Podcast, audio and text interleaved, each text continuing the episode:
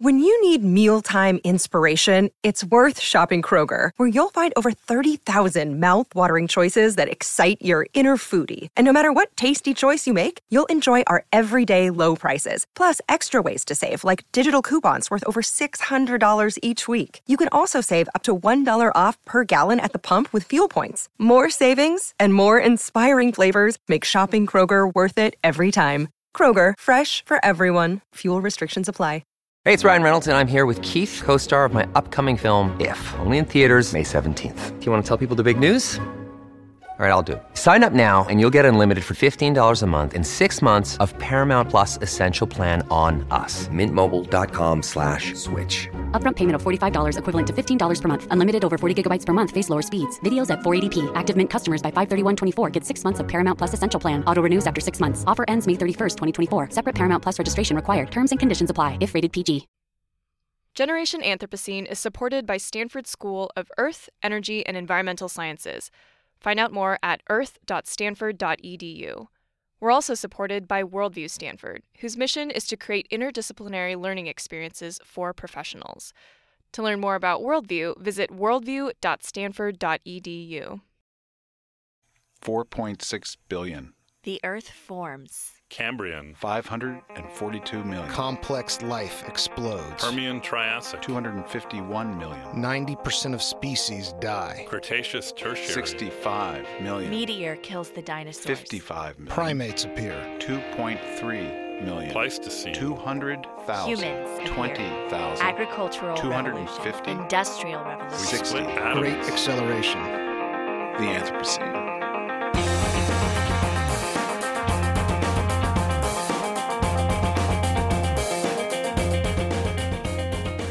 Welcome to Generation Anthropocene. I'm Miles Traer. On today's show, we bring you a story about big data. This episode comes from the Raw Data podcast, also produced by our own Mike Osborne and Leslie Chang, which you can find on iTunes. In this story, Mike and Leslie explore how citizen science and crowdsourced data are offering new ways for people to engage with the natural world. In a time when so many of our stories about our changing planet seem apocalyptic, is big data changing the narrative? Today on Generation Anthropocene, the big data of nature. Big data means different things to different people, but if nothing else, it means that we are capturing and documenting more information than ever before. For some of the more idealistically minded folks in Silicon Valley, the logical following is that big data can be used to solve big problems. And when it comes to tackling some of the most pressing issues we face, environmental concerns are on the short list for a lot of people in the Bay Area. California has a long history of environmental leadership and activism, and that legacy is part of the culture of Silicon Valley. Of course, climate change dominates environmental headlines, but the pressures on the natural world go well beyond global warming. Deforestation, pollution, ocean acidification, the list goes on and on. So, does big data give us new tools for dealing with issues of conservation and sustainability? A lot of people would say yes, and to give you just one example, meet entrepreneur Jeff Kirshner, who recently founded a startup called Litterati. If you think about it, every single city in the world has a litter profile. So San Francisco has one, Oakland has one, Tokyo and Amsterdam. None of these places know what they are because no one's ever done the work. The whole project started when Jeff was on a walk with his kids, and his daughter saw a plastic tub of cat litter in a creek. And she looked at me and she said, "Daddy, that doesn't go there." And I know this sounds like a cliche, but for me, that was the eye-opening moment. The next time Jeff saw a piece of litter, this time a cigarette butt, he took a picture of it and uploaded it to Instagram. And over the next several days, he kept going, uploading more and more pictures of litter. He began building his own little database. I had no idea what I could do with that information. I just thought it was cool. So I started sharing it with people. And people started taking photographs of litter using Instagram, adding the hashtag Litterati, and then throwing out or recycling what they were picking up. As more people started taking geotag snapshots of their local litter, the database grew. And what started out as that first cigarette butt yesterday has turned into 179,000 pieces in 51 countries around the world. And we now have started building what is called the Litterati community. And it goes back to what inspired this whole thing. It is a crowd of people around the world that is crowdsourced cleaning the planet, one piece of litter at a time. We don't often think about the metadata of litter, but Jeff discovered that with just a little effort, he was able to unearth a lot of useful information. Each and every photo tells us essentially who, what, where, and when. We're able to track who's picking up what, because it's driven by the hashtag. So we can see the most commonly found brands like Starbucks and McDonald's and Trident, and the most commonly found product types like plastic and cigarettes and paper. And each photograph also has a geotag. So we have a map of the world that pinpoints the precise location where each and every piece of litter is picked up. And then there's also a timestamp that allows us to really understand what types of litter we're seeing when. For example, in November, we see a ton of candy wrappers because of Halloween. So, okay, it's great that there's this database out there tracking the movement of litter around the world. But we wanted to know, what's the real value here? Can you actually leverage this data? Jeff told us he's still experimenting with ideas, but he offered up one story about a deal that came about with the city of San Francisco. Back in 2009, the city conducted a study to assess what percentage of litter on the streets was made up of cigarette material. San Francisco wanted to use that information to inform an excise tax on all cigarette sales. So they put a couple of people with pencils and clipboards onto the streets of San Francisco, and they went around and they spot checked. That's a cigarette butt, that's not, that is, that's not. They came up with a number, a percentage, and that translated into a current 20-cent tax. That's a massive revenue stream for the city. And then they got sued by Philip Morris. Because Philip Morris said, look, your data methodology has no accuracy. There's not a lot of integrity to putting people on the streets with pencils and clipboards.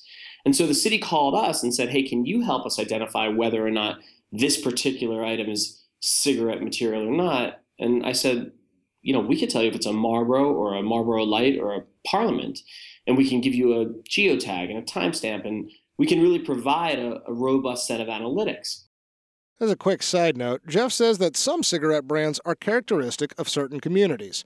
For example, in Berkeley, American Spirits are the most common form of cigarette butt litter because, of course. The bigger point is that Jeff is building a dataset that tells you what kind of trash is where, how much of it there is, and how it changes over time. And with all this information, he has high hopes for Litterati. The reason we exist is to create a litter-free planet. And while I recognize that is an ambitious goal, I think that we now have the tools to actually start to realize that vision. But reducing litter is not the only way that environmentalists are leveraging crowdsourced data. People are also using it to protect biodiversity and habitats. This is top of mind for the largest conservation organization in the world, the Nature Conservancy, or TNC for short. Mike and I recently took a trip to San Francisco to meet Eric Holstein, who leads the Conservation Investments Department at TNC. He told us about a project TNC got involved with starting a few years ago called Bird Returns. The short version of Bird Returns is that we were looking at a massive biological problem, largely in California, which is that the Pacific flyway, which is a migration of birds that goes from Canada down to Mexico and back again, one of the last great migrations on Earth, is threatened, because most of the wetlands that were in California's Central Valley have been lost. Most of those wetlands have now been converted into farmland, so birds don't have much remaining habitat.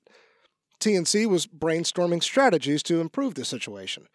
Now, normally TNC might try to buy up land and manage it in a way that supports the birds, but purchasing land in the Central Valley is expensive, so they were looking for alternative solutions. Then they caught wind of a data set at Cornell's Ornithology Lab. For the past several years, this lab has been collecting geotagged photos of birds. It's provided by amateur birders who normally would have just written down on a piece of paper and kept these detailed logs of which birds they saw. So they go visit a particular spot in the Central Valley and they might say, I saw two Dunlin today and one yellow-legged tern, and then they go back the next week and they kind of keep that diary. And the data set takes all of those amateur birders, of which, frankly, there are lots and many of them are fanatic, and gets them to take these journals and actually put them online into a shareable database. And so Cornell's Lab of Ornithology really led the work, taking this data from the amateur birders, getting them to put it into this application called eBird, which was a mobile application, so people could collect that data just right when they were in the field. With their smartphones. And then the Nature Conservancy came along and said, wow, you've got this amazing data set of information from these amateur birders. How can we turn that into a conservation application? With the Cornell lab data, TNC was able to create a computational model and accurately predict exactly when the birds were on the move and where they would be in any given season. So a very dynamic assessment of where these birds are going to be. And then we can create a pop-up wetland for, say, 2 weeks of the year when they maybe most need it before continuing on the migratory pathway. They created these pop-up wetlands by sourcing short-term property from rice farmers. Basically, in exchange for some amount of money, the farmers would either add water to their fields a little bit before they normally would in the winter, or leave the water on their fields a little bit longer. And then the wetland goes away and the farmer goes right back to farming the way that he or she would have been. From the Nature Conservancy's perspective, this is a win-win. The birds get a place to rest and fatten up during their migration, and the farmers earn some money for creating these pop-up wetlands. And another benefit of this strategy, it's actually improved the relationship between conservationists and farmers, a relationship that in the past was pretty contentious.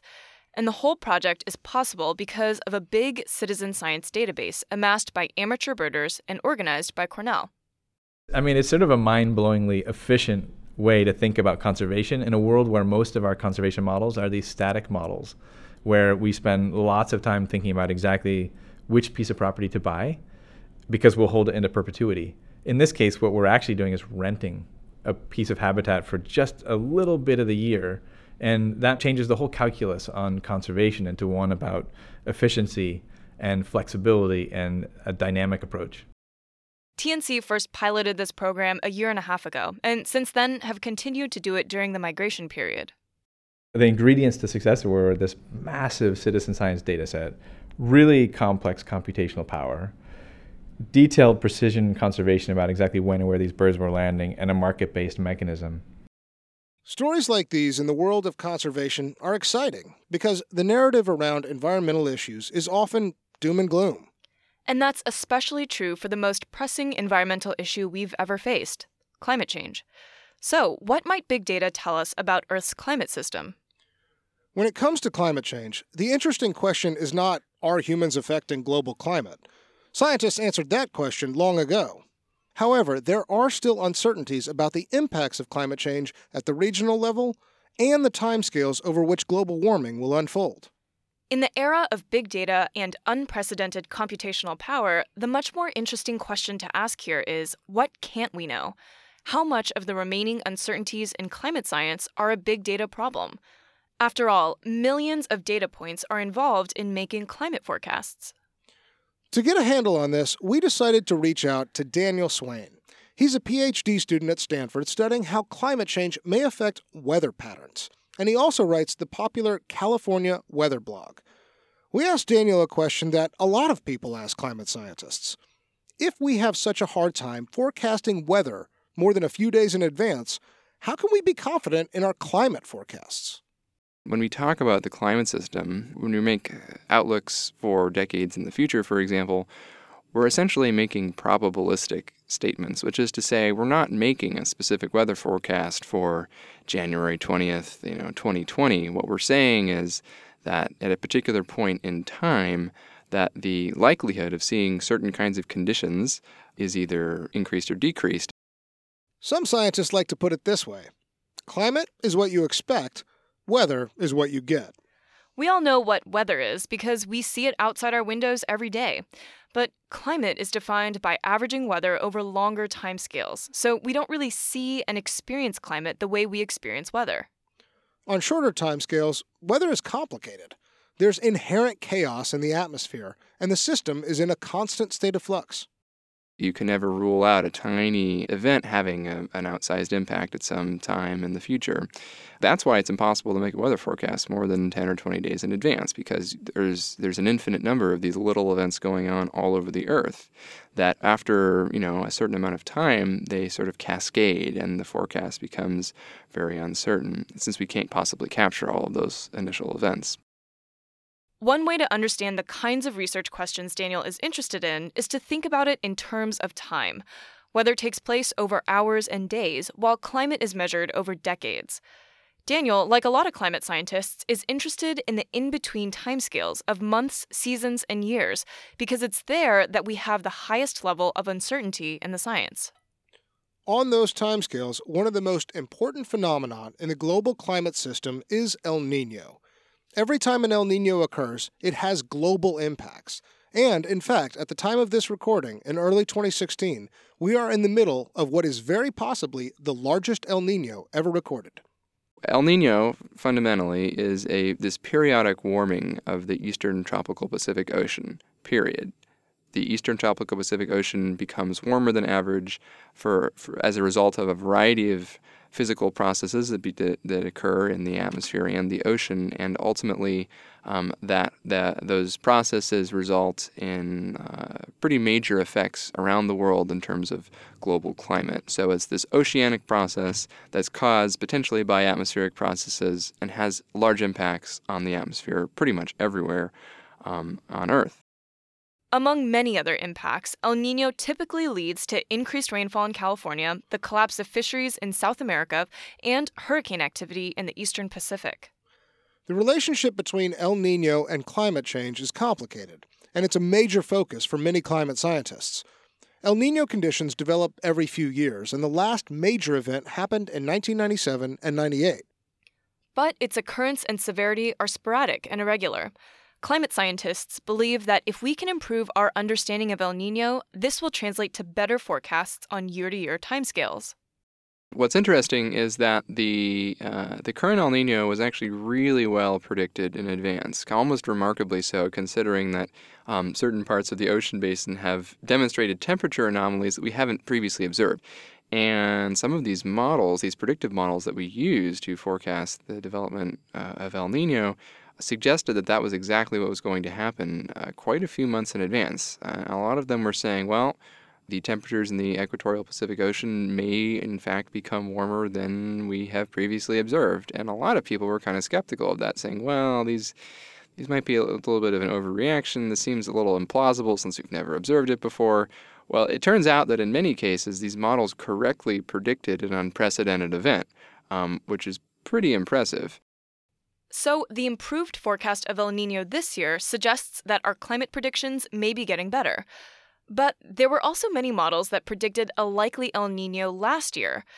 For a full-blown El Niño to occur, though, you need a set of weather conditions at the right time of year. And in 2015, those conditions never materialized. There is still some amount of uncertainty that may be irreducible, no matter how much computational power we have. Climate is an extremely complex system. But for climate scientists like Daniel, the frustrating truth is that it's difficult to talk about these uncertainties because climate change is so politically fraught, especially in the United States. I think the fact that climate scientists, even now, are still unfortunately burdened with trying to convince certain people that climate change exists and that humans are largely responsible is sort of a frustrating distraction because there's just no compelling evidence to the contrary. Whereas for a lot of other aspects of climate science, when you get down to the nitty-gritty details on the regional level and on the more specific level with more sophisticated questions other than is the planet warming and are we responsible, there is a lot of uncertainty at these finer scales spatially and temporally. And unfortunately, those are the things that we actually need to know a lot about if we're going to adequately adapt to the climate change that we know is occurring. The details in that case matter. The biggest message from the scientific community these days is not only is climate change real, but it's already with us. And the long-term impacts are numerous. Sea level rise, risks to our food and water systems, and impacts on ecosystems and biodiversity around the planet. In fact, more and more we hear ecologists and biologists talking about the sixth mass extinction. That term refers to the fact that there have been 5 previous mass extinctions in geologic history. So, for a number of reasons, climate change chief among them, there is now growing evidence that we are on the precipice of a mass extinction not seen since the dinosaurs were wiped out 65 million years ago. The genetic landscape of nature, as it exists today, is the product of 3.5 billion years of evolution. So the sobering reality is that in our current big data world, where we are accumulating terabytes of information every day, we are simultaneously seeing the loss of data, the data of biodiversity, screaming in the opposite direction. After all, once an organism dies out, their genetic code is essentially gone forever. So, what are we doing about this? What can we do about it? More on that after a break.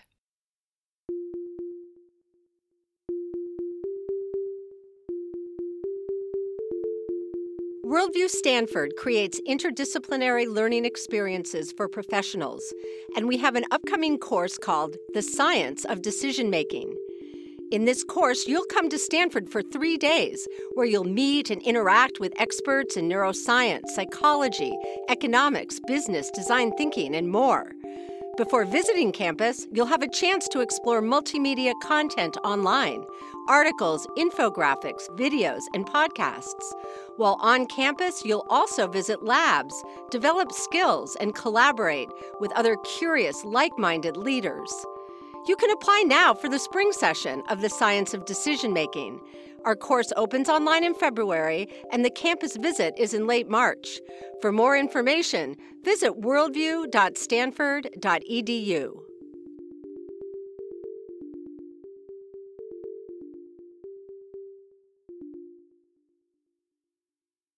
Given that biodiversity loss is accelerating, the terrifying prospect that we're facing a 6th mass extinction, how are experts approaching the problem? We decided to talk to conservation scientist Peter Kariva. I'm the director of the Institute of Environment and Sustainability at UCLA, and I'm a longtime conservation scientist and an environmental scientist for over 40 years. Peter recently stepped down from his post as chief scientist at the Nature Conservancy, and he still does a lot of work at TNC. Peter says that while we know a large extinction is underway, surprisingly, there's still a lot we don't know about all the organisms on planet Earth. There's so many levels of data deficiencies about biodiversity. One is we don't even know the species that we have. The second one is, given that we have a species, we don't understand what I call its genetic landscape. People have been talking for a long time about discovering species, and that's important. It doesn't really, for some reason, doesn't excite me as much as understanding the genetics, because understanding the genetics is really understanding a species at the level at which it engages with the environment, not at the level at which a museum collects it. So it's sort of its ecological context. Right. The 6th mass extinction is, of course, a scary way to look at the world. What could be more tragic? But as a conservation scientist who for years has tried to motivate people to change their behavior, Peter thinks that this way of talking about biodiversity loss sends the wrong message. That's not the way I like to think about it, because a lot of species will be able to hang on. It's kind of framing it the wrong way. Well, but isn't it real? It's real in the sense that it's the 6th massive reshuffling of our fauna. But we have the technology and a lot of laws that we'll have in some small refuge species. But I think of it as just an upheaval of our plants and animals. I like to think of it that way, because it focuses more on the change than it focuses on the fact that you lose this one species. The fact that you lose this one species does not matter to some people who don't give species the same rights you give them. The fact that the whole ecosystem, the whole world is different, matters to most people. And so there is a massive threat to biodiversity, but talking about it that way speaks only to people of a very narrow sector of society.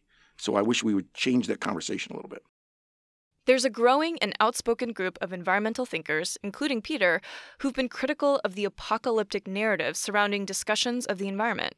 For a lot of people, the doom and gloom is just a huge turnoff, and in Peter's experience, it means people are more likely to disengage and just not care about very real environmental problems. Another example that shows how Peter is frustrated by some of the environmental messaging is the way we talk about invasive species, organisms that are introduced to ecosystems by humans. If you're a botanist and you care about plant diversity, what do you think has happened to plant diversity in California? I have absolutely no idea. It's increased by 25% last 100 years. Go to Los Angeles. You care about birds. All of a sudden, there's all these amazing parrots in Los Angeles. I happen to think parrots are cool. Now, they're non-native, and they're way too noisy. But the fact that I could see a flock of parrots moving through L.A., I like that. To a lot of people, those parrots are a horrible thing because they're non-native. But parrots are spectacular animals. They have interesting social structures. They make a lot of noise. They're beautiful. They're just raucous. And they're everything that you say that you like when you go out in a wilderness experience. So can we learn from that, different ways of thinking about nature in our experience? At the end of the day, Peter Kariva considers himself a pragmatic conservationist.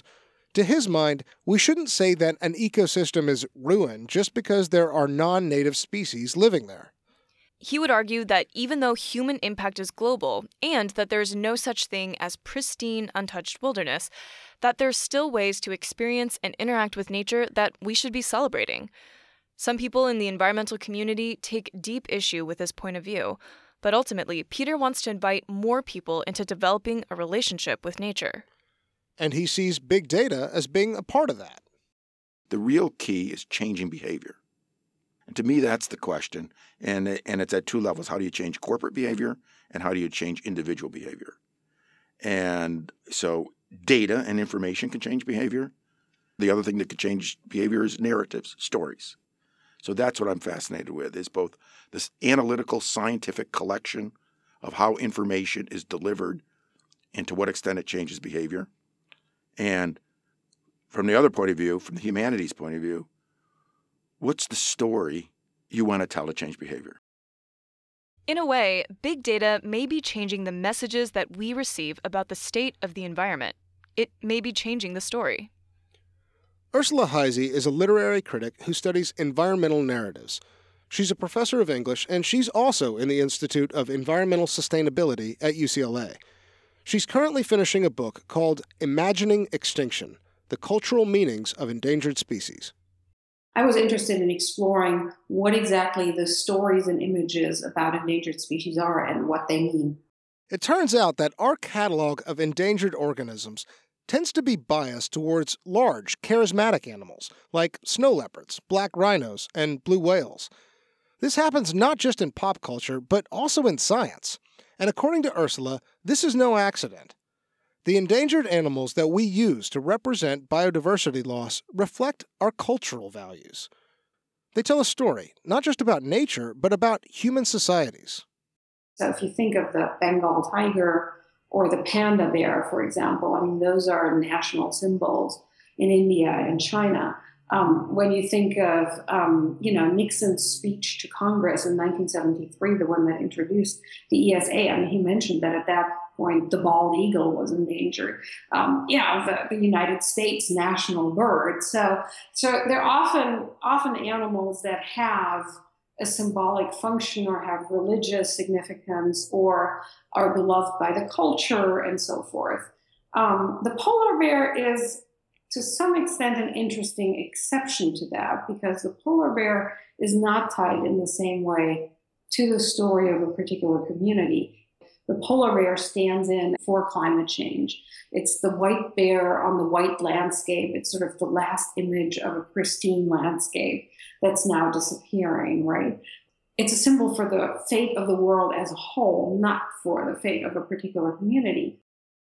Ursula says that we tell these elegiac or tragic stories in part because we're lamenting or mourning a landscape or a place that no longer exists. This is the doom and gloom framing that surrounds environmentalism and leaves a lot of people with a bleak view of humanity. But as Ursula explores in her book, there are other narratives we could use, narrative viewpoints that don't just focus on destruction. She says a good example is a biodiversity database. These are huge databases that list species, where they're found, how endangered they are, and so on. One of the biggest is the IUCN Red List. Ursula says these databases tell a story about who we are and where we're going.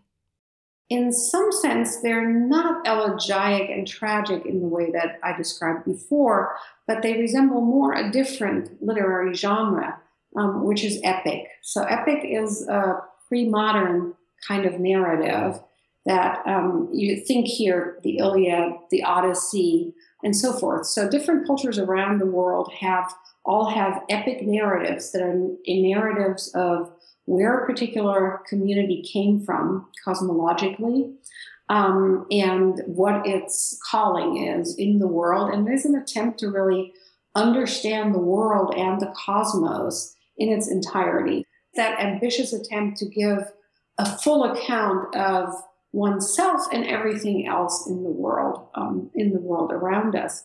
That was something I was really interested in, and sort of the global story that these databases tell. A biodiversity database is a fitting environmental narrative for the era of big data. Documenting the ecological and genetic information of all species on Earth is an epic endeavor, one that's ongoing and realistically will never end. Even as humankind's dominion over nature has grown, there's still so much we don't know about our planet. As a species, we are hardwired with curiosity and hunger for information. Many of our most ambitious ideas are inspired by the natural world, and our capacity for discovery is limitless. Because one of the paradoxes in thinking about species extinction is that even as we know that we're losing species on a fairly regular basis, we also find new species all the time. And in fact, the number of new species that we discover and name sometimes outpaces the number of species that we find to be extinct. Right now, the apocalyptic narrative is deeply entrenched in our discussions of biodiversity and the environment. How often do you hear messages like, "We have to take action before it's too late and the whole system falls apart"? And for some people, this is the most appropriate story. It isn't wrong. But it doesn't have to be the only story we tell, and maybe the big data of nature can help change the narrative. What makes humans such a unique species is that we can transmit unbelievable amounts of information down through generations. Every organism passes their genes to their descendants, but we can also pass on an incredible depth of accumulated knowledge. We hand down data and stories. Part of my project in the book and in thinking about things like biodiversity databases was to see if there were other stories than elegy and tragedy. Are there other more future-oriented and more optimistic, more constructive and creative stories that we can tell about the way that we live with other species? Most people are just very used to stories about the apocalypse coming, and every other science fiction novel and film has a post-apocalyptic wasteland and people who eat each other like we eat burgers, Now, to encourage people, it's also useful to have more upbeat and more interesting kinds of stories. And that project of wanting to collect information about all of life on Earth and to have an entry for every species, I think is actually sort of a creative and constructive one. Scholars like Ursula believe that the stories we tell have consequences for our relationship with the environment. The way we talk about nature matters. Big data is creating new knowledge about our environment and our planet, and maybe giving us a new way to engage with nature. Some people in Silicon Valley and beyond are trying to leverage these data sets to achieve sustainability. Right now, the worsening problem of climate change is wrapped up in an apocalyptic narrative. But maybe the young successes of projects like Bird Returns and Litterati begin to lay a foundation for a different story, one that's data-empowered and participatory. For some environmentalists, the ubiquity of technology is antithetical to nature. Some believe, perhaps with good reason, that our smartphones, laptops, and digital lives separate us from the natural world and ultimately alienate us from the systems that gave rise to and support our species. But there is also a point of view that there are new ways to engage, participate, and enrich our relationship with the natural world. Our growing databases of waste, climate, and biodiversity tell a story. So, what's the story that we are going to tell for this and future generations?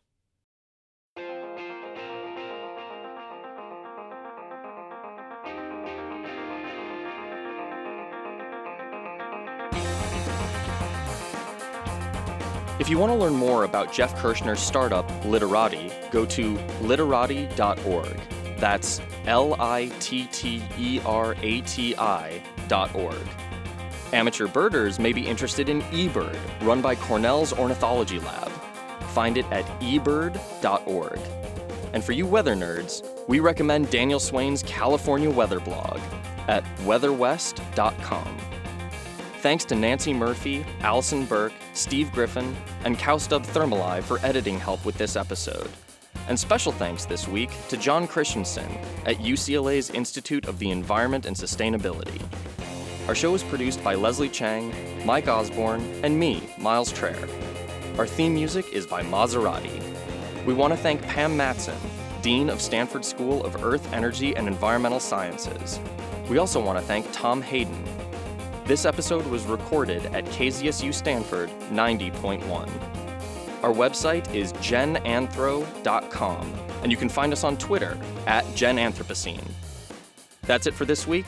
Thanks for listening, and we'll see you next time. Are we recording? Yeah. Mm-hmm. Okay, so I don't know if this is going to be helpful. Okay. But pretend you have a spastic dog. A dog that's okay. just nuts, right? Yeah. And you're going to take the dog on a walk, and you got one of those retractable leashes. Yeah. You know, the leash can be variable length, right? Yeah, you can, like, press your thumb. And so you're walking down the street with this spastic dog, and he's running to the left, and he's running to the right, and he's dragging behind, and he's running up ahead, and he's all over the place, right? Yeah. But you're still heading down the street in a certain direction. All right, in this scenario, the climate is me. Climate is you. Climate changes the trajectory you're on, and weather is the dog. but actually, and this is the important part, the leash is the most important thing. The leash is like the whole envelope of where the dog can go. It may go all over the place in a totally unpredictable way, but it can only go so far outside, away from you. Got it. So actually, you're not really, you are climate, but you're really the average of weather in this. You're in the middle position the whole time. Right. I like it. I like it. Yeah, that's really good. I thought that might be helpful. Okay, so if you want to, you can splice that in. Okay. Okay. I think we're done.